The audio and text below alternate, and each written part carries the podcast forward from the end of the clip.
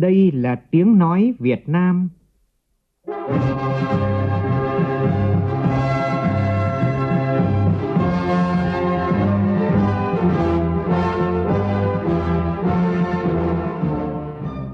là tiếng nói Việt Nam phát thanh từ Hà Nội, thủ đô nước Cộng hòa xã hội chủ nghĩa Việt Nam.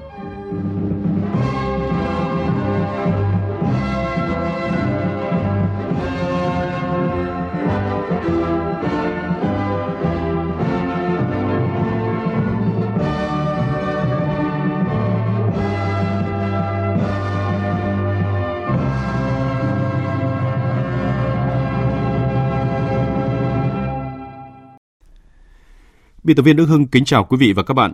Mời quý vị và các bạn nghe chương trình Thời sự trưa của Đài Tiếng nói Việt Nam với những thông tin đáng chú ý sau.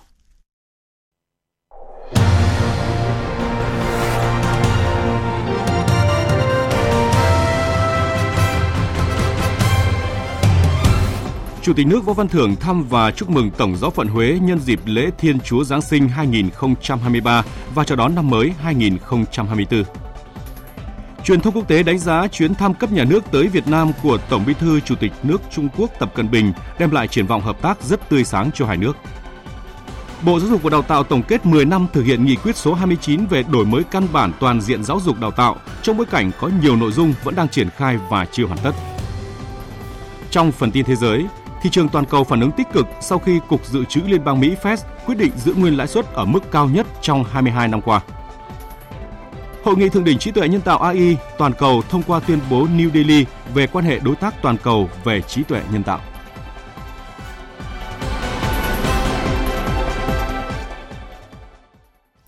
Bây giờ là nội dung chi tiết. Thưa quý vị và các bạn, trong không khí vui mừng hướng tới lễ Thiên Chúa Giáng sinh 2023 và chào đón năm mới 2024, sáng nay tại Tòa Tổng Giám mục Huế, thay mặt lãnh đạo Đảng, Nhà nước, Mặt trận Tổ quốc Việt Nam, Chủ tịch nước Võ Văn Thưởng đã đến thăm chúc mừng Tổng Giáo phận Huế. Tin của phóng viên Vũ Dũng. Chủ tịch nước Võ Văn Thưởng gửi lời chúc tốt đẹp nhất của lãnh đạo Đảng, Nhà nước đến Tổng Giám mục Giuse Nguyễn Chí Linh, Tổng Giám mục Tổng Giáo phận Huế, các vị linh mục, tu sĩ và bà con giáo dân Tổng Giám mục Giáo phận Huế đón một mùa Giáng sinh an lành, một năm mới bình an hạnh phúc. Chủ tịch nước cho biết thay mặt Nhà nước Việt Nam, Chủ tịch nước Võ Văn Thưởng cũng đã ký thư mời Đức Giáo hoàng Francis sang thăm Việt Nam, mong muốn cộng đồng Công giáo Việt Nam cùng phối hợp với các cơ quan nhà nước để sớm có cơ hội được đón Đức Giáo hoàng sang thăm Việt Nam. Chủ tịch nước đánh giá cao đồng bào Công giáo Tổng Giáo phận Huế thời gian qua đã thực hiện rất tốt nhiệm vụ kính Chúa, yêu thương đồng bào, qua đó góp phần thúc đẩy sự phát triển kinh tế xã hội của khu vực, đất nước, góp phần làm cho đời sống của người dân ngày một tốt lên. Chủ tịch nước mong muốn với vai trò là Tổng Giám mục Tổng Giáo phận Huế, Tổng Giám mục Giuse Nguyễn Chí Linh sẽ tiếp tục chỉ dẫn, động viên, khích lệ đồng bào Công giáo Tổng Giáo phận Huế tiếp tục phát huy tinh thần kính Chúa, yêu nước, yêu Chúa và đồng bào để ngày càng có nhiều hơn những việc tốt đời đẹp đạo, cùng chung tay xây dựng đất nước ngày càng phồn vinh và hạnh phúc. Chiều qua, Tổng Bí thư Chủ tịch nước Trung Quốc Tập Cận Bình và phu nhân cùng đoàn đại biểu cấp cao Đảng, Nhà nước Trung Quốc đã kết thúc tốt đẹp chuyến thăm cấp nhà nước tới Việt Nam theo lời mời của Tổng Bí thư Ban Chấp hành Trung ương Đảng Cộng sản Việt Nam Nguyễn Phú Trọng và phu nhân, Chủ tịch nước Cộng hòa xã hội chủ nghĩa Việt Nam Võ Văn Thưởng và phu nhân. Truyền thông khu vực và quốc tế đã có những tin bài đậm nét về chuyến thăm này.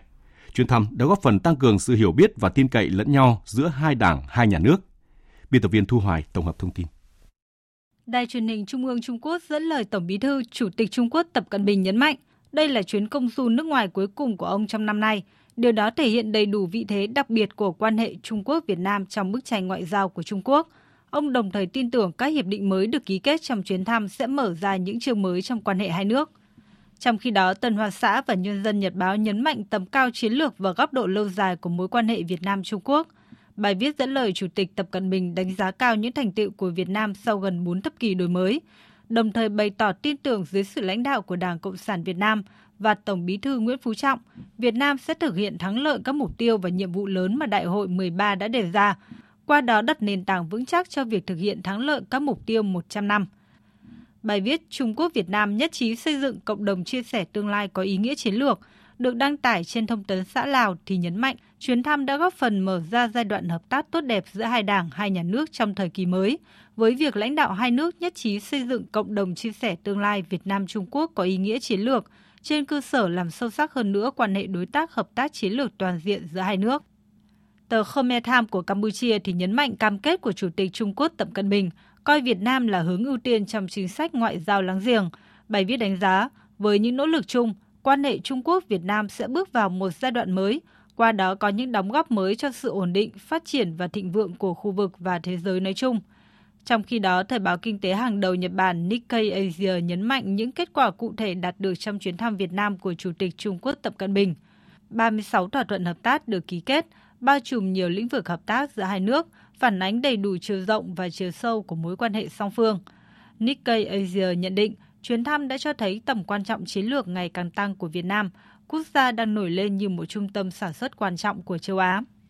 Các hãng truyền thông lớn trên thế giới như AP, Bloomberg, Reuters cũng có nhiều bài viết đề cập chuyến thăm cấp nhà nước tới Việt Nam của Chủ tịch Trung Quốc Tập Cận Bình. Theo hãng tin Deutsche Welle của Đức, Việt Nam nằm trong số ít các quốc gia mà Chủ tịch Tập Cận Bình đến thăm kể từ sau đại dịch COVID-19. Điều này cho thấy mức độ coi trọng của Trung Quốc đối với mối quan hệ Việt Nam-Trung Quốc. Chuyến thăm sẽ mở ra cơ hội cũng như góp phần làm sâu sắc hơn nữa các mối quan hệ giữa hai nước, đặc biệt là trong phát triển cơ sở hạ tầng và chuyển đổi năng lượng xanh. Sáng nay tại khu vực biên giới chung ba nước Việt Nam, Lào, Campuchia và tại thành phố Kon Tum, tỉnh Kon Tum diễn ra chương trình giao lưu hữu nghị quốc phòng biên giới Việt Nam, Lào, Campuchia lần thứ nhất cấp Bộ trưởng Bộ Quốc phòng. Lễ đón được tiến hành trang trọng dưới sự chủ trì của Đại tướng Phan Văn Giang, Ủy viên Bộ Chính trị, Phó Bí thư Quân ủy Trung ương, Bộ trưởng Bộ Quốc phòng Việt Nam. Phóng viên Khoa Điểm và Hoàng Quy thường trú tại khu vực Tây Nguyên phản ánh. Chương trình giao lưu hữu nghị quốc phòng biên giới Việt Nam Lào Campuchia lần thứ nhất cấp Bộ trưởng Bộ Quốc phòng diễn ra trong ngày 14 tháng 12 năm 2023 nhằm tăng cường sự tin cậy chính trị, thúc đẩy quan hệ ba nước, ba quân đội, là biểu hiện sinh động của quyết tâm chính trị nhằm củng cố và đưa tình đoàn kết giữa ba nước lên tầm cao mới. Trong khuôn khổ chương trình, trước đó nhiều hoạt động đã được Bộ Quốc phòng ba nước tổ chức. Tại cột mốc 3 biên giới, Bộ trưởng Bộ Quốc phòng ba nước đã cùng thực hiện nghi lễ chào tô son cột mốc chủ quyền, chứng kiến hoạt động phối hợp tổ chức tuần tra, kiểm tra cột mốc ở ngã ba biên giới của lực lượng bảo vệ biên giới ba nước, trồng cây hữu nghị, chứng kiến diễn tập quân y chung giữa quân đội ba nước. Thiếu tướng Nguyễn Trường Giang, Cục trưởng Cục Quân y, Tổng cục Hậu cần cho biết, với đề mục diễn tập tổ chức cứu chữa nạn nhân do thảm họa động đất, lực lượng quân y ba nước đã nâng cao khả năng chỉ huy, phối hợp, hiệp đồng trong công tác cứu trợ nhân đạo. Cuộc diễn tập này có ý nghĩa rất lớn đối với sự phối hợp, hợp tác quân y ba nước trong chỉ huy, điều hành, tổ chức lực lượng để hỗ trợ cho nhân dân nếu có tình huống xảy ra. Thứ hai nữa là trong công tác chuẩn bị, đào tạo và đặc biệt là triển khai tổ chức cứu chữa nạn nhân trong thảm họa cũng như là các cái tình huống khẩn cấp trong tương lai có thể xảy ra. Trước khi diễn ra cuộc gặp thường niên giữa Bộ trưởng Quốc phòng ba nước và lễ ký các văn kiện hợp tác, sáng nay, tại khu vực biên giới chung ba nước thuộc huyện Ngọc Hồi, tỉnh Kon Tum, Việt Nam, Atapu, Lào, Ratanakiri, Campuchia, Đại tướng Phan Văn Giang, Ủy viên Bộ Chính trị, Phó Bí thư Quân ủy Trung ương, Bộ trưởng Bộ Quốc phòng Việt Nam cùng đoàn đại biểu Bộ Quốc phòng Lào do Đại tướng Chansakmon Chanthnalad, Ủy viên Bộ Chính trị Đảng Nhân dân Cách mạng Lào, Phó Thủ tướng Chính phủ, Bộ trưởng Bộ Quốc phòng Lào làm trưởng đoàn. Đoàn đại biểu Bộ Quốc phòng Campuchia do Đại tướng Tia Seiha, Phó Thủ tướng, Bộ trưởng Bộ Quốc phòng Campuchia làm trưởng đoàn, dự lễ khánh thành công trình nhà văn hóa hữu nghị Việt Nam Lào Campuchia tại thôn Tà Ca, xã Pờ Y, huyện Ngọc Hồi. Công trình khởi công vào tháng 7 năm 2023 với diện tích xây dựng hơn 1.000 m2, tổng mức đầu tư 20 tỷ đồng từ nguồn ngân sách quốc phòng. Công trình được xây dựng theo kiến trúc mô hình nhà rông của các dân tộc thiểu số ở Kon Tum, là biểu tượng đoàn kết hữu nghị hợp tác giữa quân đội và nhân dân ba nước Việt Nam, Lào, Campuchia. Bộ trưởng Bộ Quốc phòng ba nước đến thăm tặng quà giáo viên, học sinh trường tiểu học Bế Văn Đàn, xã Pờ Y, huyện Ngọc Hồi, tỉnh Kon Tum. Sáng nay tại Hà Nội, Hội Cơ học đất và Địa kỹ thuật công trình Việt Nam phối hợp với Tập đoàn Phecon, Viện Dầu khí Việt Nam, Hội Địa chất kỹ thuật Nhật Bản tổ chức hội nghị quốc tế về địa chất kỹ thuật và hạ tầng tại Việt Nam 2023 với chủ đề Địa kỹ thuật vì sự phát triển hạ tầng bền vững. Tới dự có Phó Thủ tướng Trần Hồng Hà, lãnh đạo các bộ ngành trung ương cùng gần 1.000 các nhà khoa học, các nhà tư vấn thiết kế trong và nước và quốc tế. Tin của phóng viên Phương Thoa. Phát biểu khai mạc hội nghị, Phó Thủ tướng Trần Hồng Hà mong muốn hội nghị sẽ có những đóng góp khuyến nghị giải pháp cụ thể địa chất kỹ thuật và hạ tầng, đặc biệt là cơ sở cho chính phủ trong xây dựng chính sách chiến lược và các giải pháp để góp phần hoàn thành một trong các nhiệm vụ đột phá chiến lược phát triển của Việt Nam, đó là phát triển kết cấu hạ tầng nhanh, xanh và bền vững. Địa kỹ thuật đến bây giờ xanh hơn, thân thiện hơn cũng chưa nhiều, mà đa số là các giải pháp kỹ thuật nó làm cho trái đất đau, nó làm cho trái đất sẽ bị hoại. Thì đấy là một cái việc mà tôi muốn đặt ra để chúng ta thay đổi. Chuyển đổi xanh cũng rất cần cái nghiên cứu của địa kỹ thuật. Các lĩnh vực về nền móng, công trình biển, tôi cho rằng là rất nhiều vấn đề nó đặt ra. Trong tương lai tôi cho rằng sẽ có rất nhiều hạ tầng sẽ đi dưới biển. Mà hiện nay điện gió đúng không, là chúng ta cấu trúc trên biển và đã từng có rất nhiều đô thị trên biển. Cái điều này nó đặt ra đối với lĩnh vực chúng ta một cái dư địa và tôi cho rằng nó đang là những vấn đề, những bước đi ban đầu. Nhưng về lâu dài đó sẽ là những cái định hướng khá rõ ràng.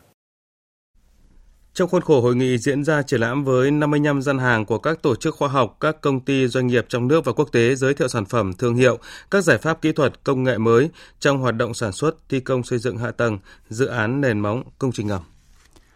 Với mong muốn tháo gỡ những khó khăn trong sản xuất, nhập khẩu và kinh doanh khí, đảm bảo cân bằng thị trường hướng tới đảm bảo an ninh năng lượng quốc gia và thực hiện các mục tiêu chính sách của Đảng, Nhà nước, sáng nay tại Hà Nội, báo điện tử VOV thuộc Đài Tiếng nói Việt Nam tổ chức diễn đàn tiềm năng phát triển thị trường điện khí tại Việt Nam. Phóng viên Xuân Lan thông tin. Các chuyên gia cho rằng sử dụng điện khí hóa lỏng phù hợp với xu hướng của thế giới hiện nay. Khí hóa lỏng đóng vai trò là nhiên liệu cầu nối trong quá trình chuyển dịch năng lượng sang các loại nhiên liệu xanh, sạch, thân thiện với môi trường. Phát triển điện khí hóa lỏng giúp tăng hiệu quả trong sản xuất điện, giảm sự phụ thuộc vào nhiệt điện than, giảm phát thải, bảo vệ môi trường và hướng đến mục tiêu phát triển bền vững của đất nước. Bên cạnh đó, nhu cầu và khả năng thương mại hóa mặt hàng khí hóa lỏng trên thế giới ngày một tăng và phổ biến hơn, tốc độ tăng bình quân khoảng 6% một năm, từ đó cho thấy nguồn cung sẽ tiếp cận dễ dàng và khả thi hơn so với giai đoạn trước. Tuy nhiên, có nhiều vấn đề cho phát triển điện khí hóa lỏng ở Việt Nam trong thời gian tới, như về thị trường, nguồn vốn, chính sách, giá cả, cần giải quyết hiệu quả trong thời gian tới. Ông Tạ Đình Thi, Phó Chủ nhiệm Ủy ban Khoa học Công nghệ và Môi trường của Quốc hội cho rằng ở Việt Nam là một trong 6 nước trên thế giới chịu ảnh hưởng tác động lớn nhất do biến đổi khí hậu. Và Việt Nam chúng ta cũng đã và đang tiên phong trong việc thực hiện các cam kết xanh, được cộng đồng quốc tế đánh giá như là một hình mẫu về một nước đang phát triển còn nhiều khó khăn nhưng đã có những đóng góp đi đầu cho ngôi nhà chung an toàn của nhân loại. Sáng nay, Bộ Giáo dục và Đào tạo tổ chức hội nghị tổng kết 10 năm thực hiện nghị quyết số 29 năm 2013 của Ban chấp hành Trung ương Đảng khóa 11 về đổi mới căn bản toàn diện giáo dục và đào tạo, đáp ứng yêu cầu công nghiệp hóa, hiện đại hóa cho điều kiện kinh tế thị trường, định hướng xã hội chủ nghĩa và hội nhập quốc tế. Hội nghị được tổ chức theo hình thức trực tiếp tại điểm cầu Bộ Giáo dục và Đào tạo và kết nối trực tuyến với điểm cầu tại các địa phương, cơ sở giáo dục, đại học. Phóng viên Minh Hường thông tin. Bộ Giáo dục và Đào tạo đánh giá, sau 10 năm thực hiện nghị quyết 29, vẫn còn những tồn tại hạn chế như mạng lưới cơ sở giáo dục có nơi phân bố chưa hợp lý, còn tình trạng thiếu trường lớp ở các thành phố lớn, khu công nghiệp, khu vực đông dân cư và miền núi. Việc triển khai chương trình sách giáo khoa giáo dục phổ thông mới còn gặp nhiều khó khăn. Thứ trưởng Bộ Giáo dục và Đào tạo Nguyễn Văn Phúc nêu rõ. Chất lượng giáo dục nghề nghiệp, giáo dục đại học mặc dù đã được nâng lên, nhưng vẫn chưa đáp ứng được yêu cầu về chất lượng nguồn nhân lực, nhất là nguồn nhân lực chất lượng cao, đáp ứng yêu cầu phát triển kinh tế tri thức. Công tác đào tạo chưa gắn chặt chẽ thường xuyên với yêu cầu sử dụng lao động và nhu cầu xã hội. Công tác dự báo nhu cầu nhân lực, nhất là nhu cầu nhân lực cho các ngành nghề mới còn hạn chế. Cơ cấu số lượng đội ngũ giáo viên mầm non, phổ thông còn bất cập, vẫn còn tình trạng thừa thiếu giáo viên cục bộ. Chất lượng đội ngũ chưa đồng đều giữa các vùng miền. Tại hội nghị, đại diện các địa phương, cơ sở giáo dục, đại học cùng phân tích làm rõ những khó khăn tồn tại, phân tích những điểm nghẽn trong quá trình thực hiện nghị quyết 29. Nêu thực tế triển khai nghị quyết 29 tại địa phương, ông Dương Xuân Huyên, Phó Chủ tịch Ủy ban Nhân dân tỉnh Lạng Sơn cho biết, sau 10 năm, hệ thống trường lớp ở tỉnh được quy hoạch sắp xếp phù hợp, đáp ứng đầy đủ nhu cầu học tập của học sinh. Tỷ lệ học sinh khá giỏi ở các cấp học được nâng lên, tỷ lệ tốt nghiệp trung học phổ thông hàng năm thì đều đạt trên 98% trở lên. Các cơ sở giáo dục nghề nghiệp trên địa bàn cơ bản đáp ứng được yêu cầu đào tạo nghề cho lao động nông thôn. Năm 2013, tỷ lệ lao động qua đào tạo trên địa bàn tỉnh chỉ có 39%, thì đến năm 2023 đã được nâng lên 62%. Phát biểu kết luận hội nghị, Bộ trưởng Bộ Giáo dục và Đào tạo Nguyễn Kim Sơn khẳng định những kết quả đã đạt được sau 10 năm thực hiện nghị quyết 29 cho thấy sự cố gắng rất lớn của ban, bộ, ngành trung ương và các địa phương. Hội nghị tổng kết diễn ra trong bối cảnh có nhiều nội dung vẫn đang triển khai, nhiều nội dung chưa hoàn tất. Vì vậy, Bộ Giáo dục và Đào tạo đề xuất Bộ Chính trị ban hành kết luận của Bộ Chính trị về việc tiếp tục thực hiện nghị quyết 29 để tiếp tục đổi mới căn bản toàn diện và nâng cao chất lượng giáo dục đào tạo, đáp ứng yêu cầu nhiệm vụ trong giai đoạn mới của đất nước.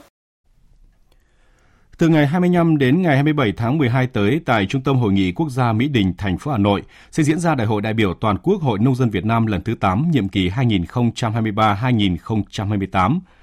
Thông tin được đưa ra tại buổi họp báo diễn ra sáng nay tại Hà Nội do Trung ương Hội Nông dân Việt Nam tổ chức. Tin của phóng viên Minh Long. Đại hội đại biểu toàn quốc Hội Nông dân Việt Nam lần thứ 8, nhiệm kỳ 2023-2028 có sự tham gia của 1.000 đại biểu chính thức, đại diện cho hơn 10 triệu hội viên, nông dân của cả nước. Đây là sự kiện chính trị quan trọng của giai cấp nông dân Việt Nam dưới sự lãnh đạo của Đảng, diễn ra 5 năm một lần, thông qua nhiều nội dung quan trọng, công tác nhân sự cho nhiệm kỳ 5 năm tới. Đại hội đại biểu toàn quốc lần thứ 8 với chủ đề Đoàn kết, dân chủ, sáng tạo, hợp tác, phát triển có nhiệm vụ tổng kết đánh giá tình hình kết quả công tác hội và phong trào nông dân trong nhiệm kỳ 2018-2023, đề ra phương hướng, mục tiêu, nhiệm vụ và giải pháp của nhiệm kỳ 2023-2028, kiểm điểm sự lãnh đạo của Ban chấp hành nhiệm kỳ Đại hội 7, thông qua điều lệ Hội Nông dân Việt Nam sửa đổi, bổ sung và bầu Ban chấp hành Ban thường vụ Trung ương Hội khóa 8. Tổng Liên đoàn Lao động Việt Nam vừa ban hành kế hoạch tổ chức chương trình Chợ Tết Công đoàn năm 2024. Mục đích của chương trình nhằm tiếp tục triển khai sâu rộng mô hình hoạt động thiết thực, ý nghĩa, hiệu quả của Tổ chức Công đoàn Việt Nam, từ đó góp phần nâng cao nhận thức và tạo sự gắn kết, mối liên hệ giữa tổ chức công đoàn, đoàn viên, người lao động, doanh nghiệp với cấp ủy, chính quyền địa phương trong việc quan tâm chăm lo đối với đoàn viên người lao động. Chương trình Chợ Tết Công đoàn năm 2024 sẽ được tổ chức tại thành phố Hà Nội, các liên đoàn lao động, tỉnh, thành phố, công đoàn ngành trung ương và tương đương. Trong chương trình Chợ Tết Công đoàn năm 2024, các cấp công đoàn sẽ tổ chức các gian hàng cung cấp các hàng hóa dịch vụ thiết yếu với mức giá ưu đãi, bảo đảm chất lượng và gian hàng không đồng, tặng quà cho đoàn viên, người lao động có hoàn cảnh khó khăn, có thành tích xuất sắc trong sản xuất kinh doanh và tham gia hoạt động công đoàn, các hoạt động văn hóa, văn nghệ, vui chơi cho đoàn viên, người lao động, tư vấn pháp luật, tư vấn sức khỏe, cấp phát thuốc miễn phí cho đoàn viên, người lao động. Chương trình của Tổng Liên đoàn Lao động Việt Nam tổ chức sẽ khai mạc vào ngày 21 tháng 1 năm 2024, tức ngày 11 tháng Chạp năm Quý Mão 2023. Các đơn vị khác sẽ tổ chức từ ngày 2 tháng 1 đến hết ngày 31 tháng 1. Sáng nay, đoàn công tác của Đài Tiếng nói Việt Nam do Tổng Giám đốc Đỗ Tiến Sĩ dẫn đầu đã tới thăm, tặng quà, động viên thầy và trò trường phổ thông dân tộc nội trú Trung học phổ thông tỉnh Lai Châu. 50 suất quà gồm tiền mặt, áo ấm mùa đông cùng 5 bộ máy chiếu đã được trao cho các em học sinh và các lớp học của trường. Trường phổ thông dân tộc nội trú Trung học phổ thông tỉnh Lai Châu được thành lập cách đây gần 20 năm sau thời điểm chia tách thành lập tỉnh. Từ một trường quy mô nhỏ, cơ sở vật chất sơ sài đến nay trường đã đạt chuẩn quốc gia cấp độ 1, nâng quy mô lên trên 400 học sinh thuộc 13 nhóm dân tộc thiểu số. Bộ Tư lệnh Vùng 2 Hải quân vừa tổ chức hội nghị sơ kết công tác phối hợp tuyên truyền biển đảo, thực hiện chương trình Hải quân Việt Nam làm điểm tựa cho ngư dân vươn khơi bám biển và hoạt động Hải quân nhận đỡ đầu con ngư dân với 10 tỉnh phía Nam. Theo báo cáo năm nay, Vùng 2 Hải quân duy trì thường xuyên trên 20 tàu thực hiện các nhiệm vụ trên biển, trong đó thường xuyên duy trì trên 10 tàu trực tại các vùng biển giáp ranh giữa Việt Nam, Indonesia và Việt Nam, Malaysia, tuyên truyền cho ngư dân chống khai thác trái phép ở vùng biển nước ngoài và hỗ trợ cấp cứu 16 ngư dân gặp nạn trên biển, khám, sơ cấp cứu, điều trị, cấp thuốc cho 300 ngư dân các tỉnh bị ốm đau, tai nạn trên biển, cứu hộ 17 tàu cá bị hỏng máy gặp sự cố, hỗ trợ ngư dân hơn 200 mét khối nước ngọt, 7 tấn lương thực thực phẩm, giúp cho ngư dân giảm bớt khó khăn, yên tâm vươn khơi bám biển. Nhờ đó, các vụ việc tàu cá vi phạm vùng biển nước ngoài giảm nhiều so với những năm trước đây. Đại tá Vũ Anh Tuấn, Chính ủy Vùng 2 Hải quân cho biết. Vùng 2 Hải quân có phối hợp với các tỉnh tập trung tuyên truyền để nâng cao cái nhận thức cho ngư dân về tình hình biển đảo, rồi luật biển Việt Nam, biển quốc tế. Với cái phương châm lo cho dân như người thân của mình, giúp đỡ ngư dân là mệnh lệnh của trái tim, cán bộ chiến sĩ Hải quân nói chung, Vùng 2 Hải quân nói riêng luôn sẵn sàng có mặt ở mọi lúc mọi nơi trên khắp các vùng biển của cả nước để hỗ trợ và giúp đỡ ngư dân. Bằng những việc làm thiết thực cụ thể, Vùng 2 Hải quân đã và đang thực sự là cái địa chỉ tin cậy là chỗ dựa, điểm tựa vững chắc cho ngư dân vươn khơi bám biển, khai thác thủy hải sản, phát huy được cái vai trò của ngư dân trong tham gia xây dựng thế trận chiến tranh nhân dân trên biển, góp phần bảo vệ vững chắc chủ quyền biển đảo. Sau 4 ngày diễn ra sôi nổi, Festival Tôm Cà Mau và Diễn đàn Kết nối Sản phẩm ô cốp Đồng bằng Sông Cửu Long 2023 với chủ đề Festival Tôm Cà Mau tự hào thương hiệu Việt đã thu hút hơn 40.000 lượt du khách. Sự kiện đã tạo cơ hội giao lưu, quảng bá thương hiệu và kết nối các doanh nghiệp với sự tham gia trưng bày của 150 đơn vị với 412 gian hàng, trong đó có 246 gian hàng sản phẩm ngành tôm. Đồng thời có khoảng 120 lượt tiếp xúc và 36 lượt ký kết thỏa thuận hợp tác kết nối tiêu thụ hàng hóa giữa các doanh nghiệp chủ thể ô cốp với các doanh nghiệp phân phối, doanh nghiệp bán lẻ, logistics, sàn thương mại điện tử trong và ngoài nước. Và trong khuôn khổ Festival Quốc tế ngành hàng lúa gạo Việt Nam Hậu Giang 2023 đã có 6 kỷ lục Việt Nam được xác lập công bố. Theo đó, Tổ chức Kỷ lục Việt Nam đã thẩm định, kiểm tra, đánh giá quy trình thực hiện đúng yêu cầu, các món ăn đạt chất lượng, đủ điều kiện và đã trao bằng xác lập kỷ lục Việt Nam cho sự kiện chế biến và công diễn các món bánh từ gạo nếp nhiều nhất Việt Nam 200 món. Trước đó, Tổ chức Kỷ lục Việt Nam đã xác lập kỷ lục về không gian triển lãm sắp đặt con đường lúa gạo Việt Nam với chủ đề Hành trình ngàn năm lúa gạo Việt, dài nhất, phá kỷ lục và bản đồ lúa gạo Việt Nam được ghép từ các giống lúa đặc sản của các tỉnh thành nhiều nhất. Tiếp tục với các tin đáng chú ý khác. Bí thư Tỉnh ủy Bắc Ninh Nguyễn Anh Tuấn vừa chủ trì cuộc họp đôn đốc đẩy nhanh tiến độ dự án đầu tư xây dựng đường vành đai 4 vùng thủ đô Hà Nội, đoạn qua địa phận tỉnh Bắc Ninh. Ông Nguyễn Anh Tuấn khẳng định đây là dự án trọng điểm quốc gia có tác động lớn đến sự phát triển kinh tế xã hội của đất nước, của tỉnh, yêu cầu các sở ngành, chủ đầu tư, các địa phương liên quan tập trung cao cho công tác triển khai thực hiện dự án. Các huyện, thị xã, thành phố vận dụng tối đa các quy định để đền bù thỏa đáng cho người dân có diện tích bị thu hồi, mồ mả cần di chuyển theo phương châm công khai, minh bạch, tuân thủ nghiêm quy định của pháp luật, tạo sự đồng thuận cao trong nhân dân. Đề nghị Sở Giao thông Vận tải, chủ đầu tư xem xét kỹ các kiến nghị về bãi thải, bãi tập kết vật liệu xây dựng và lựa chọn nhà thầu trong thi công xây dựng đảm bảo quy chuẩn, năng lực thi công. Bí thư Tỉnh ủy Bắc Ninh cũng yêu cầu Sở Công Thương, Công ty Điện lực Bắc Ninh và Sở Nông nghiệp và Phát triển nông thôn xem xét giải quyết dứt điểm các phần việc liên quan đến di chuyển công trình đường điện, trạm bơm đi qua dự án, góp phần đẩy nhanh tiến độ thực hiện theo đúng cam kết. Theo báo cáo, hiện nay chủ đầu tư các địa phương có dự án đi qua đang đẩy nhanh tiến độ thực hiện. Đối với dự án thành phần 1.3, đến nay tỷ lệ thu hồi đất đạt hơn 92% diện tích, giải ngân hơn 1.100 tỷ đồng, đạt trên 80% kế hoạch vốn. Nhằm tiếp tục tạo môi trường thuận lợi hơn nữa cho hoạt động doanh nghiệp liên quan đến các thủ tục thuế, hải quan, Liên đoàn Thương mại và Công nghiệp Việt Nam VCCI phối hợp với Bộ Tài chính tổ chức hội nghị đối thoại về chính sách và thủ tục hành chính thuế hải quan 2023. Nhiều vướng mắc về hóa đơn, hoàn thuế giá trị gia tăng đã được giải đáp cho doanh nghiệp. Thứ trưởng Bộ Tài chính Cao Anh Tuấn cho biết với tinh thần đồng hành hỗ trợ doanh nghiệp, người dân, trong 3 năm qua, Bộ Tài chính đã chủ động nghiên cứu, đề xuất, trình cấp có thẩm quyền cũng như ban hành theo thẩm quyền các giải pháp trong lĩnh vực tài chính, đặc biệt là các giải pháp về gia hạn, miễn giảm các khoản thuế, phí, lệ phí và tiền thuê đất để hỗ trợ doanh nghiệp, người dân và nền kinh tế.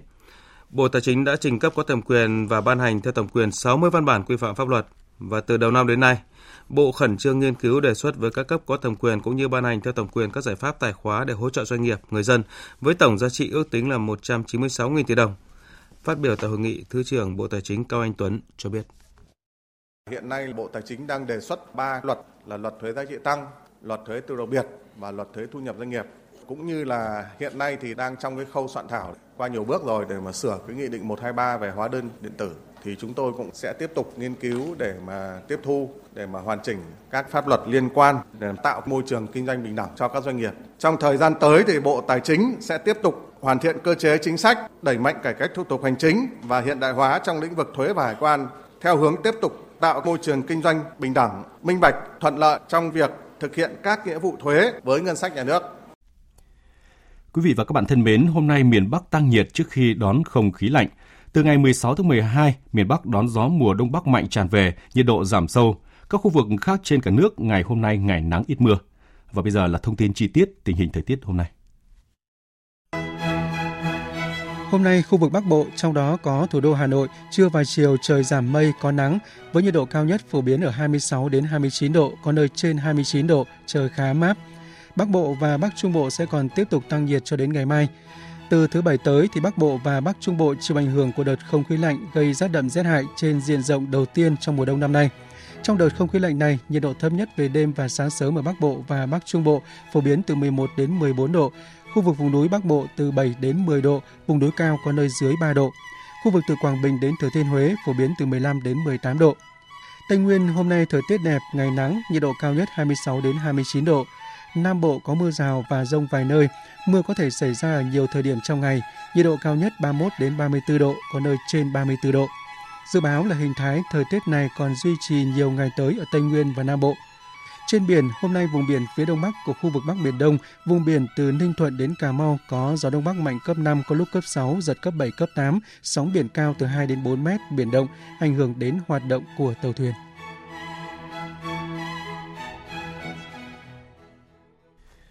Chương trình Thời sự trưa tiếp tục với phần tin thế giới. Cộng đồng quốc tế hoan nghênh và đánh giá cao việc Hội nghị thượng đỉnh lần thứ 28 các bên tham gia Công ước Khung của Liên Hợp Quốc về biến đổi khí hậu, gọi tắt là COP28, thông qua thỏa thuận lịch sử, khi lần đầu tiên nội dung cắt giảm nhiên liệu hóa thạch được đưa ra trong tuyên bố chung. Tuy nhiên, bên cạnh đó, các bên cũng nhấn mạnh con đường hiện thực hóa thỏa thuận này vẫn còn rất chông gai. Tổng hợp của biên tập viên Hạnh Phúc. Trong tuyên bố, Tổng thư ký Liên Hợp Quốc Antonio Guterres khẳng định, thỏa thuận được xem là bước ngoặt đối với thế giới trong công cuộc cắt giảm khí thải nhà kính gây biến đổi khí hậu. Ông kêu gọi các bên thực hiện nghiêm túc thỏa thuận, giảm dần và tiến tới chấm dứt kỷ nguyên nhiên liệu hóa thạch. Ông Stephen Dujarric, người phát ngôn của Tổng thư ký Liên Hợp Quốc Antonio Guterres nhấn mạnh. COP28 tại Dubai, các tiểu vương quốc Ả Rập Thống Nhất diễn ra vào thời điểm quyết định trong cuộc chiến chống khủng hoảng khí hậu. Đây là thời điểm đòi hỏi tham vọng tối đa, cả trong việc giảm phát thải khí nhà kính và công bằng về khí hậu. Tổng thư ký Liên Hợp Quốc Antonio Guterres cho rằng về quá trình chuyển đổi năng lượng, tương lai của nhiên liệu hóa thạch phải nằm ở vị trí trung tâm. Kết quả của COP28 là sự công nhận đối với sự cần thiết phải chuyển dịch khỏi sử dụng nhiên liệu hóa thạch. Sau nhiều năm thảo luận bế tắc về vấn đề này, việc giảm dần sử dụng nhiên liệu hóa thạch là không thể tránh khỏi, dù chúng ta có muốn hay không.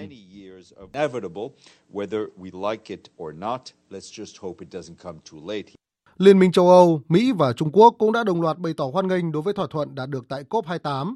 Chủ tịch Ủy ban châu Âu Ursula von der Leyen nhấn mạnh, các nước cần hành động khẩn cấp trong thập kỷ quan trọng này và thỏa thuận khí hậu đạt được tại COP28 đánh dấu sự khởi đầu cho kỷ nguyên hậu nhiên liệu hóa thạch. Trưởng đoàn Trung Quốc tham dự COP28, Thứ trưởng Bộ Sinh thái và Môi trường nước này, ông Triệu Anh Dân đánh giá, thỏa thuận đã phản ánh rõ nét nỗ lực của cộng đồng quốc tế trong cuộc chiến chống biến đổi khí hậu, cũng như thể hiện mong muốn của các bên trong việc kiên trì chủ nghĩa đa phương. Trong khi đó, đặc phái viên về khí hậu của Mỹ, ông John Kerry, bày tỏ hoan nghênh tinh thần hợp tác của các bên tại COP28. Tuyên bố chung đã gửi đi những thông điệp rất mạnh mẽ đến thế giới. Đầu tiên, thỏa thuận này nhấn mạnh rằng chúng ta phải tuân thủ việc giữ 1,5 độ trong tầm tay. Đó là sao bắt đầu, và do đó chúng ta phải làm những điều cần thiết để đạt được mục tiêu này. Dư luận cho rằng, hiện thế giới đã có một thỏa thuận đa phương, một kim chỉ nam dẫn đường trong cuộc chiến chống biến đổi khí hậu. Tuy nhiên, để thỏa thuận thành công thì vẫn phải phụ thuộc rất nhiều vào ý chí và hành động của tất cả các bên. Các nhà lãnh đạo Liên minh châu EU đang nhóm họp tại Bruxelles, Bỉ với chương trình nghị sự tập trung vào vấn đề trọng tâm là mở rộng khối. Hội nghị thượng đỉnh lần này được xem là cơ hội để thúc đẩy lộ trình để 6 quốc gia Tây Ban Căng sớm trở thành thành viên EU, cũng như tìm kiếm giải pháp khơi thông cho Ukraine có thể sớm đàm phán gia nhập khối này. Tổng hợp của biên tập viên Phương Anh. Phát biểu trước báo giới, Chủ tịch Hội đồng châu Âu Charles Michel khẳng định, đây là cơ hội để tái khẳng định với sức mạnh chính trị to lớn rằng số phận của Tây Ban Căng nằm trong Liên minh châu Âu. Đó cũng là để tái khẳng định quan điểm về tư cách thành viên Liên minh châu Âu của 6 quốc gia Tây Ban Căng. Chúng tôi muốn tăng cường hợp tác trong mọi lĩnh vực, và đây là mục tiêu của khái niệm hội nhập từng bước mà chúng tôi đã có thể thảo luận một cách rất thực tế với các đồng nghiệp, các đối tác của chúng tôi ở Tây Ban Căng, nhằm đưa toàn bộ khu vực này đến gần hơn để xích lại gần nhau hơn, tiếp tục kết nối nó với Liên minh châu Âu mà không cần chờ tới quyết định cuối cùng về việc mở rộng khối. Đại diện cấp cao của Liên minh châu Âu về chính sách an ninh và đối ngoại Josep Borrell thì nhấn mạnh, việc mở rộng Liên minh châu Âu bao gồm các nước ở Tây Ban Căng sẽ là một khoản đầu tư cho hòa bình, an ninh và thịnh vượng. Liên minh châu Âu vừa công bố gói hỗ trợ mới trị giá 1,8 triệu euro dành cho Albania, Montenegro và Bắc Macedonia để đối phó với các mối đe dọa trên không gian mạng. Trong khi đó, Chủ tịch Ủy ban châu Âu Ursula von der Leyen cho rằng đầu tư bổ sung từ Liên minh châu Âu cho Tây Ban Căng cũng sẽ gắn liền với cải cách. Nếu bạn nhìn vào các nền kinh tế Tây Ban Căng, có rất nhiều tiềm năng chưa được khai thác và đây chính là điều mà kế hoạch tăng trưởng mới đang xem xét. Đã có rất nhiều lời khen ngợi cho kế hoạch tăng trưởng mới này. Ngoài các nước Tây Ban Căng, Liên minh châu Âu cũng đang tìm cách ủng hộ Ukraine gia nhập khối này. Hiện tại, các nhà lãnh đạo châu Âu cũng đang rất tích cực tìm kiếm những giải pháp khả thi nhằm lật ngược quyền phủ quyết của Hungary đối với gói viện trợ tài chính và quân sự trị giá hàng tỷ euro từ ngân sách của Liên minh châu Âu dành cho Ukraine, cũng như việc nước này không ủng hộ các cuộc đàm phán chính thức mở đường cho Ukraine gia nhập khối. Việc Cục Dự trữ Liên bang Mỹ Fed quyết định giữ nguyên lãi suất ở mức cao nhất trong vòng 22 năm đã đem lại kỳ vọng Mỹ có thể cắt giảm lãi trong thời gian tới. Thị trường toàn cầu đã có những phản ứng tích cực sau khi quyết định của Fed. Cộng tác viên Mỹ Linh thông tin. Sau cuộc họp kéo dài 2 ngày, Cục Dự trữ Liên bang Mỹ đã quyết định không nâng lãi suất, giữ mức lãi suất tại Mỹ ở khoảng 5,25 đến 5,5%, cao nhất kể từ năm 2001. Sau cuộc họp, Ủy ban Thị trường Mở đã bổ sung thêm rằng lạm phát đã giảm bớt trong năm qua, trong khi vẫn đánh giá quy mô giá cả là tăng khá cao. Các quan chức Cục Dự trữ Liên bang nhận định lạm phát lõi, loại trừ giá thực phẩm và năng lượng, sẽ giảm xuống 3,2% vào năm 2023 và 2,4% vào năm 2024, sau đó xuống 2,2% vào năm 2025. Cuối cùng, nó sẽ quay trở lại mục tiêu 2% vào năm 2026. Các thành viên ủy ban cũng đã nâng mức dự báo tăng trưởng GDP lên 2,6% vào năm 2023, tăng nửa điểm phần trăm so với lần cập nhật hồi tháng 9, trong khi GDP năm 2024 sẽ ở mức 1,4%. Cùng với quyết định giữ nguyên lãi suất, Cục Dự trữ Liên bang Mỹ cũng đưa ra dự kiến cắt giảm lãi suất ít nhất 3 đợt trong năm 2024. Dự kiến đợt cắt giảm lãi suất lần đầu tiên có thể được thực hiện vào tháng 3 năm tới. Tuy nhiên, Chủ tịch Cục Dự trữ Liên bang Mỹ, ông Jerome Powell vẫn tỏ ra rất thận trọng. Chúng ta đang chứng kiến sự tăng trưởng kinh tế mạnh mẽ. Chúng ta đang ghi nhận thị trường lao động đang cân bằng trở lại. Và chúng ta đang thấy tình hình lạm phát được cải thiện thực sự. Đây là những điều chúng tôi muốn thấy. Song, chúng ta vẫn còn con đường dài để đi. Không ai có thể tuyên bố chiến thắng. Điều đó sẽ là quá sớm. Và chúng ta không thể đảm bảo được điều này. Vì vậy, chúng tôi thận trọng trong việc đưa ra đánh giá, xem liệu chúng tôi có cần phải làm nhiều hơn hay không. Sau tin tức của Cục Dự trữ Liên bang, chỉ số trung bình công nghiệp Dow Jones tăng hơn 400 điểm, lập kỷ lục mới trong phiên ngày 13 tháng 12. Chỉ số S&P 500 tăng 1,1%, dẫn đầu là cổ phiếu ngân hàng và bất động sản. Trong khi đó, Nasdaq Composite cũng tăng 1,1%. Chứng khoán châu Á cũng đồng loạt tăng điểm vào sáng nay, với chỉ số Nikkei của Nhật Bản tăng 0,32% trong phiên giao dịch buổi sáng, Hang Seng của Hồng Kông tăng 1,18%. Chỉ số giá chứng khoán tổng hợp Hàn Quốc cũng tăng 1,43% ngay đầu phiên giao dịch sáng nay. Giá vàng giao dịch tương lai cũng tăng nhẹ do đồng đô la Mỹ có xu hướng suy yếu, động thái giữ nguyên lãi suất và kỳ vọng giảm trong năm tới được xem là tín hiệu tích cực cho nền kinh tế Mỹ, đồng thời tác động lớn đến thị trường toàn cầu. Cũng liên quan đến Mỹ, Hạ viện nước này vừa thông qua nghị quyết chính thức cho phép tiến hành điều tra luận tội Tổng thống Joe Biden. Phóng viên Phạm Huân, thường trú tại Mỹ, thông tin. Với 221 phiếu thuận và 212 phiếu chống, Hạ viện Mỹ hiện do Đảng Cộng hòa kiểm soát thông qua nghị quyết chính thức cho phép tiến hành điều tra luận tội Tổng thống Joe Biden. Các nghị sĩ Cộng hòa đã từ lâu báo cáo buộc và tìm kiếm chứng cứ về việc ông Joe Biden hồi còn làm phó tổng thống thời chính quyền Obama từ năm 2009 tới năm 2017 có lạm dụng chức vụ để trục lợi hay không từ các giao dịch ở nước ngoài của con trai ông là Hunter Biden. Phản ứng trước động thái của phe Cộng hòa tại Hạ viện, Tổng thống Joe Biden đã chỉ trích các nghị sĩ Cộng hòa không hành động trong một loạt các vấn đề cần thiết hiện nay như viện trợ cho Ukraine và Israel, tình hình người di cư ở biên giới phía Nam, ngân sách cho chính phủ liên bang. Thay vào đó, Tổng thống Biden chỉ trích các nghị sĩ Cộng hòa đang tìm cách công kích ông bằng những cáo buộc vô căn cứ. Thủ tướng Nhật Bản Kishida Fumio hôm nay quyết định thay 4 thành viên nội các, trong đó có cả Chánh Văn phòng Nội các kiêm người phát ngôn hàng đầu của chính phủ. Động thái này nhằm ứng phó với vụ bê bối gây quỹ chính trị liên quan đến phái lớn nhất trong Đảng Dân Chủ Tự Do LDP cầm quyền. Các nhân vật dính bê bối bao gồm Chánh Văn phòng Nội các Matsumo, Bộ trưởng Kinh tế Nishimura, Bộ trưởng Nông nghiệp Miyashita và Bộ trưởng Nội vụ Suzuki hôm nay đã đệ đơn từ chức. Các nguồn điều tra cho biết ông Masuno, người từng giữ chức tổng thư ký của phe lớn nhất trong Dân chủ tự do năm 2020 và 2021, bị nghi đã không khai báo khoản thu nhập hơn 10 triệu yên, tương đương 69.000 đô la Mỹ thu được từ các sự kiện gây quỹ của nhóm. Ông Nishimura được cho là có liên đới sau khi kế nhiệm ông Masuno đảm nhận vị trí tổng thư ký này. Ngoài ra, tổng thư ký thượng viện của Đảng Dân chủ tự do Tagaki cũng đã tuyên bố sẽ từ chức trong chức vụ đảng. Việc từ chức hàng loạt này khiến Đảng Dân chủ tự do rơi vào tình thế rất bất thường khi không có đại diện từ phái lớn nhất của đảng trong nội các, mở đường sự thay đổi các nhân sự chủ chốt trong nội các. Hội nghị thượng đỉnh trí tuệ nhân tạo AI toàn cầu với sự tham dự của đại diện 28 quốc gia và Liên minh châu EU đã thông qua tuyên bố New Delhi về quan hệ đối tác toàn cầu về trí tuệ nhân tạo GPAI. Tuyên bố khẳng định cam kết của các nước đối với các nguyên tắc quản lý có trách nhiệm và tin cậy đối với AI, bắt nguồn từ các giá trị dân chủ và nhân quyền. Trong một tuyên bố, Bộ trưởng Bộ Điện tử và Công nghệ Thông tin Ấn Độ Rajiv Chandrasekha cho biết, hội nghị đã nhất trí rằng quan hệ đối tác toàn cầu về trí tuệ nhân tạo GPAI sẽ là một phong trào toàn diện để AI có thể mang lại lợi ích cho tất cả người dân trên thế giới. Tuyên bố New Delhi cũng khẳng định các quốc gia sẽ cố gắng giảm thiểu những thông tin sai lệch, thiếu minh bạch, bảo vệ quyền sở hữu trí tuệ và dữ liệu cá nhân, cũng như các mối đe dọa đối với nhân quyền và các giá trị dân chủ. Tại hội nghị, các bên nhất trí thảo luận về cách tập hợp các nguồn lực của Tổ chức Hợp tác và Phát triển Kinh tế để đưa ra các giải pháp tốt nhất cho việc triển khai và quản lý AI vì lợi ích của người dân.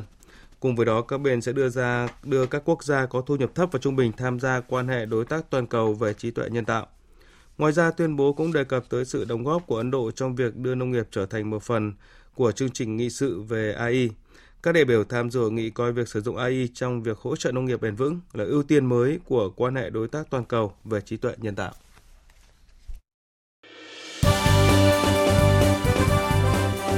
Thời sự tiếng nói Việt Nam. Thông tin nhanh, bình luận sâu, tương tác đa chiều.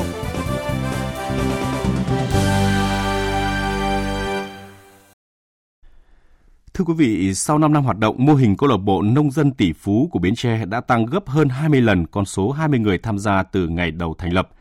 Cũng xin nhấn mạnh đây là mô hình đầu tiên của cả nước được Trung ương Hội Nông dân ghi nhận và nhân rộng.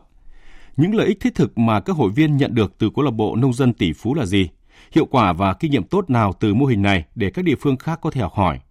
Những câu hỏi này sẽ được biên tập viên Hoàng Ân trao đổi với phóng viên Nhật Trường, thường trú Đài Tiếng nói Việt Nam tại khu vực đồng bằng sông Cửu Long trong chương trình này.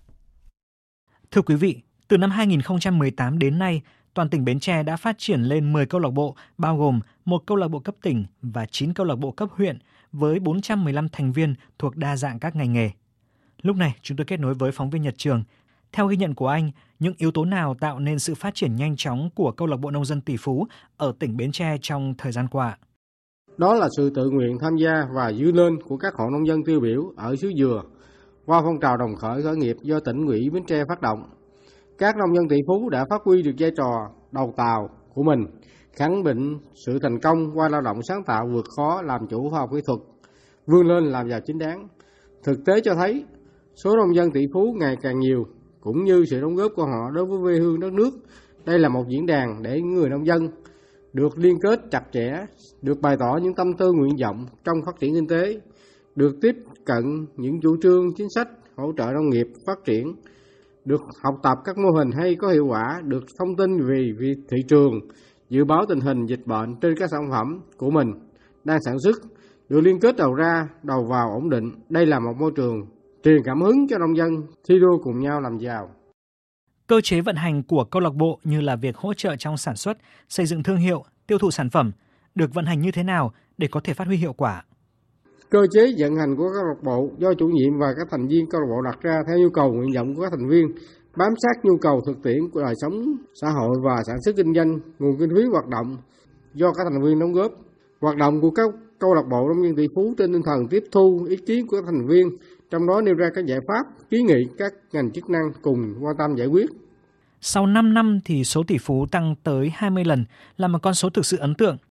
Theo đánh giá từ chính những người trong cuộc thì yếu tố nào là quan trọng nhất trong tạo sức lan tỏa nông dân làm giàu ạ?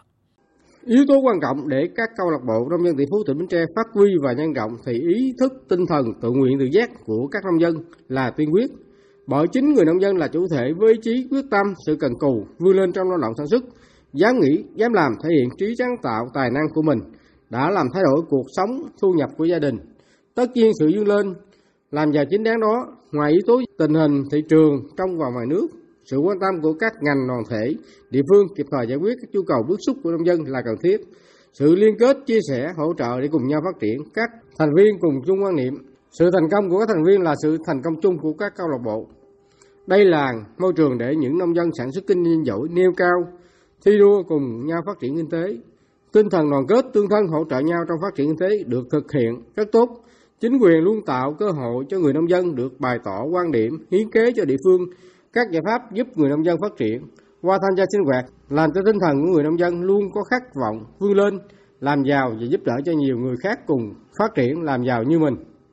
Thực tế chứng minh các câu lạc bộ nông dân tỷ phú đã góp phần thế nào vào tăng trưởng kinh tế, ổn định an sinh xã hội ở địa phương thưa anh?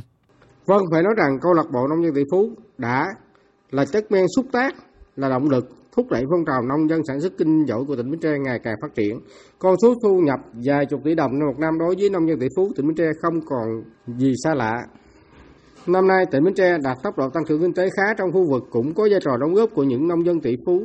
Vị thế của người nông dân được nâng lên, những thành viên câu lạc bộ là hạt nhân nòng cốt tạo ra sự lan tỏa để phát triển về chất lượng của phong trào nông dân sản xuất kinh doanh giỏi của mọi địa phương, tạo nên động lực lôi kéo các nông dân khác cùng phát triển, đầu tàu trong việc phát triển các mô hình kinh tế tập thể, phong trào xây dựng nông thôn mới, đồng hành cùng địa phương thực hiện tốt các chương trình an sinh xã hội, giúp đỡ hộ nghèo, học sinh có hoàn cảnh khó khăn, chia sẻ phương thức hỗ trợ vốn cho hộ nghèo phát triển kinh tế vươn lên thoát nghèo bền vững.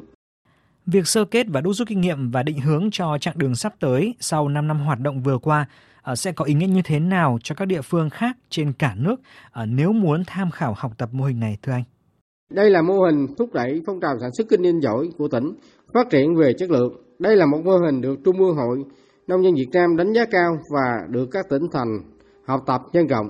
Qua thời gian hình thành và hoạt động cũng đã rút ra những mặt đạt được, mặt hạn chế các mô hình. Đây cũng là điều kiện để cho những địa phương khác rút kinh nghiệm, khi thành lập mô hình sẽ có kinh nghiệm để phát triển tốt hơn tại địa phương mình. Ông Nguyễn Văn Bàn, Hội nông dân tỉnh Bến Tre cho biết, mô hình câu lạc bộ nông dân tỷ phú không chỉ lan tỏa tại địa phương mà còn trong nước học tập nhân rộng và đạt hiệu quả cao.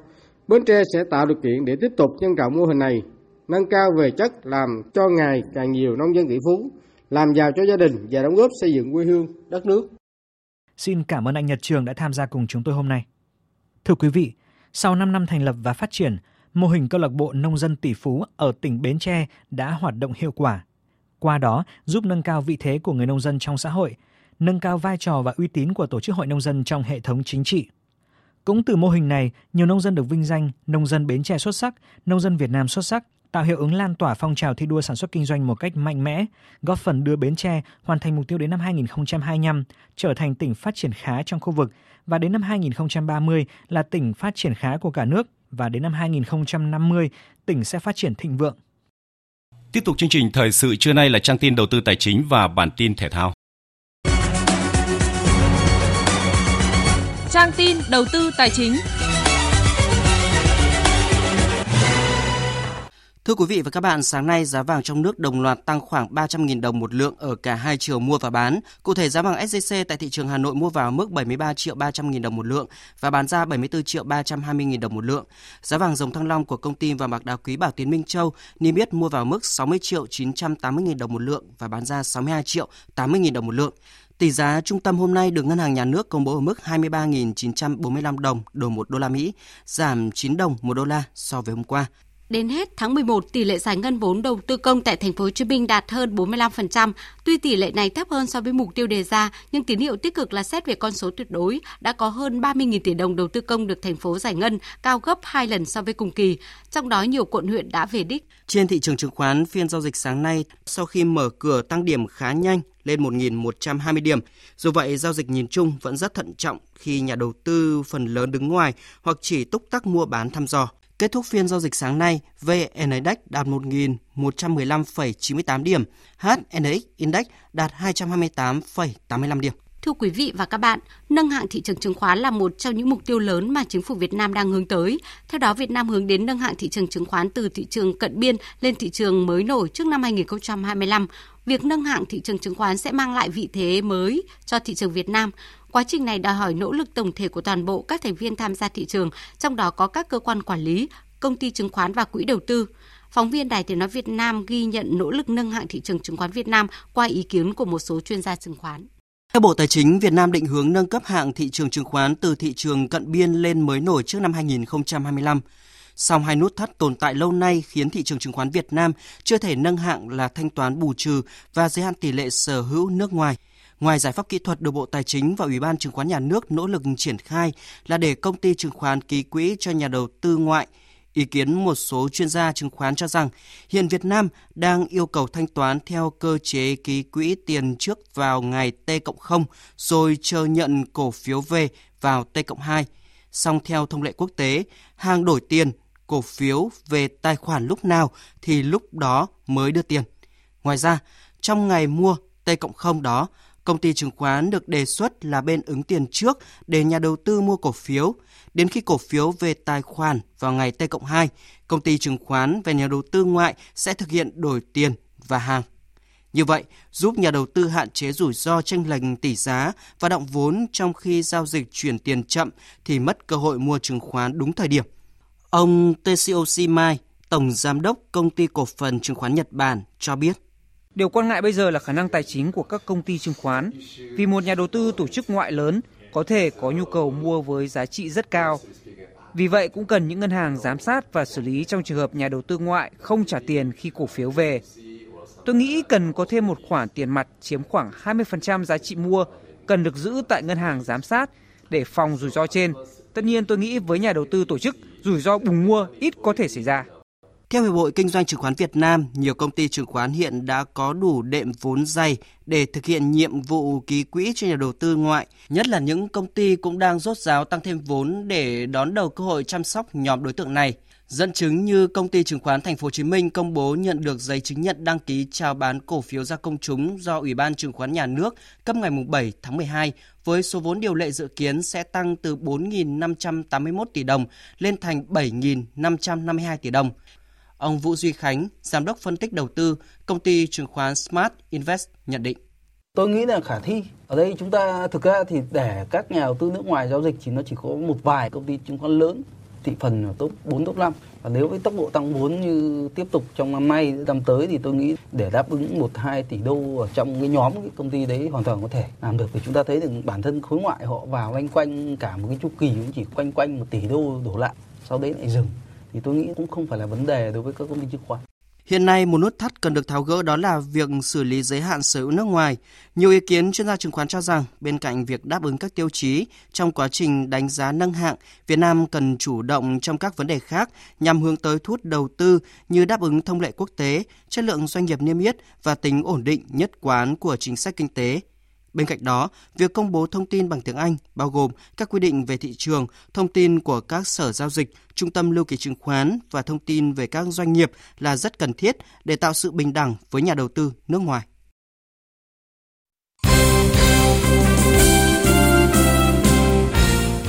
Thưa quý vị và các bạn, chuẩn bị cho vòng chung kết giải vô địch bóng đá châu Á Asian Cup năm 2024, đội tuyển Việt Nam dự kiến sẽ hội quân trở lại vào ngày 28 tháng 12. Thầy trò huấn luyện viên Philippe Chuzier tập luyện tại Trung tâm Đào tạo bóng đá trẻ Việt Nam cho đến ngày 5 tháng 1 năm 2024 và sẽ lên đường sang Qatar, quốc gia đăng cai giải đấu. Tại Qatar, đội có thêm một tuần để chuẩn bị cho trận đấu ra quân gặp đội tuyển Nhật Bản. Trong quá trình tập huấn hoàn thiện khâu chuẩn bị tại Qatar, đội sẽ đá trận giao hữu mang tính tổng duyệt với đội tuyển Kyrgyzstan dự kiến vào ngày 9 tháng 1 năm 2024. Vào lúc 19 giờ tối nay trên sân Lạch Tray, câu lạc bộ Hải Phòng tiếp đối thủ Hao Cang United đến từ Singapore ở lượt trận cuối bảng H AFC Cup. Đại diện của V-League đã chính thức bị loại sau trận hòa 1-1 với PSM Makassar của Indonesia ở lượt trận thứ 5. Tuy nhiên, tiền đạo Lukau cho biết anh và các đồng đội sẽ ra sân với mục tiêu mang đến cho người hâm mộ một trận đấu thật sự hấp dẫn. Mặc dù chúng tôi không còn cơ hội đi tiếp nhưng mà trận đấu này vẫn rất là quan trọng vì nó giúp các cầu thủ chúng tôi giữ được phong độ. Với tôi thì đối thủ Hwang United không có gì đặc biệt cả. Chúng tôi sẽ tập trung chơi một trận đấu cống hiến và mang đến cho khán giả trận đấu thật là hay. Ở trận đấu cùng giờ, Sapa tiếp PSM Makassar. Hiện Sapa dẫn đầu bảng với 12 điểm. Tiếp theo là Hải Phòng và PSM Makassar cùng được 7 điểm.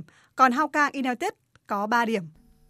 Cuối tuần này, vòng 6 V-League mùa giải 2023-2024 khởi tranh. Hai cái tên đang nằm trong nhóm cuối bảng là Sông Lam Nghệ An và LP Bank Hoàng Anh Gia Lai sẽ gặp nhau trên sân Vinh vào chiều thứ Bảy. Lúc này, đội bóng xứ Nghệ mới chỉ có được 3 điểm và đứng thứ 11. Trả lời giới truyền thông về việc đã nghĩ tới cuộc đua trụ hạng hay chưa, huấn luyện viên Phan Như Thuật bên phía Sông Lam Nghệ An khẳng định: V-League còn diễn ra rất là dài. Bây giờ thì chúng tôi chưa nghĩ tới cuộc đua trụ hạng và chúng tôi vẫn cứ thi đấu từng trận đấu một trước đã. Còn như nói đến cuộc đua trụ hạng tôi nghĩ là hơi sớm. Trong khi đó, LB Bank Hoàng Anh Gia Lai mới chỉ có 2 điểm và đang đứng cuối bảng xếp hạng. Nói về chuyến làm khách của Sông Lam Nghệ An tại vòng 6, nhà cầm quân người Thái Lan Kia Tisak cho biết: Chúng tôi đang hướng tới trận tiếp theo với Sông Lam Nghệ An. Mọi trận đấu ở V-League đều khó. Chúng tôi sẽ cố gắng trở lại. Chúng tôi cần mạnh mẽ về tinh thần và nhiều yếu tố khác.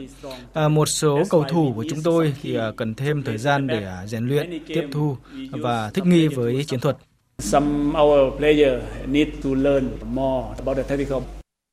Chiều hôm qua, tuyển bóng chuyền nữ Việt Nam với tên gọi Sport Center One đã để thua câu lạc bộ Thổ Nhĩ Kỳ và Kip Bank Kulubu với tỷ số 0-3 ở trận ra quân giải bóng chuyền các câu lạc bộ thế giới 2023.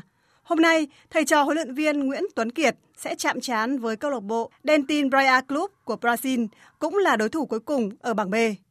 Giải vô địch bóng chuyền các câu lạc bộ thế giới được tổ chức tại Hàng Châu, Trung Quốc và diễn ra từ ngày 13 tháng 12 đến 17 tháng 12 với 6 đội chia làm 2 bảng. Các đội thi đấu vòng tròn một lượt, chọn ra 2 đội dẫn đầu mỗi bảng vào bán kết.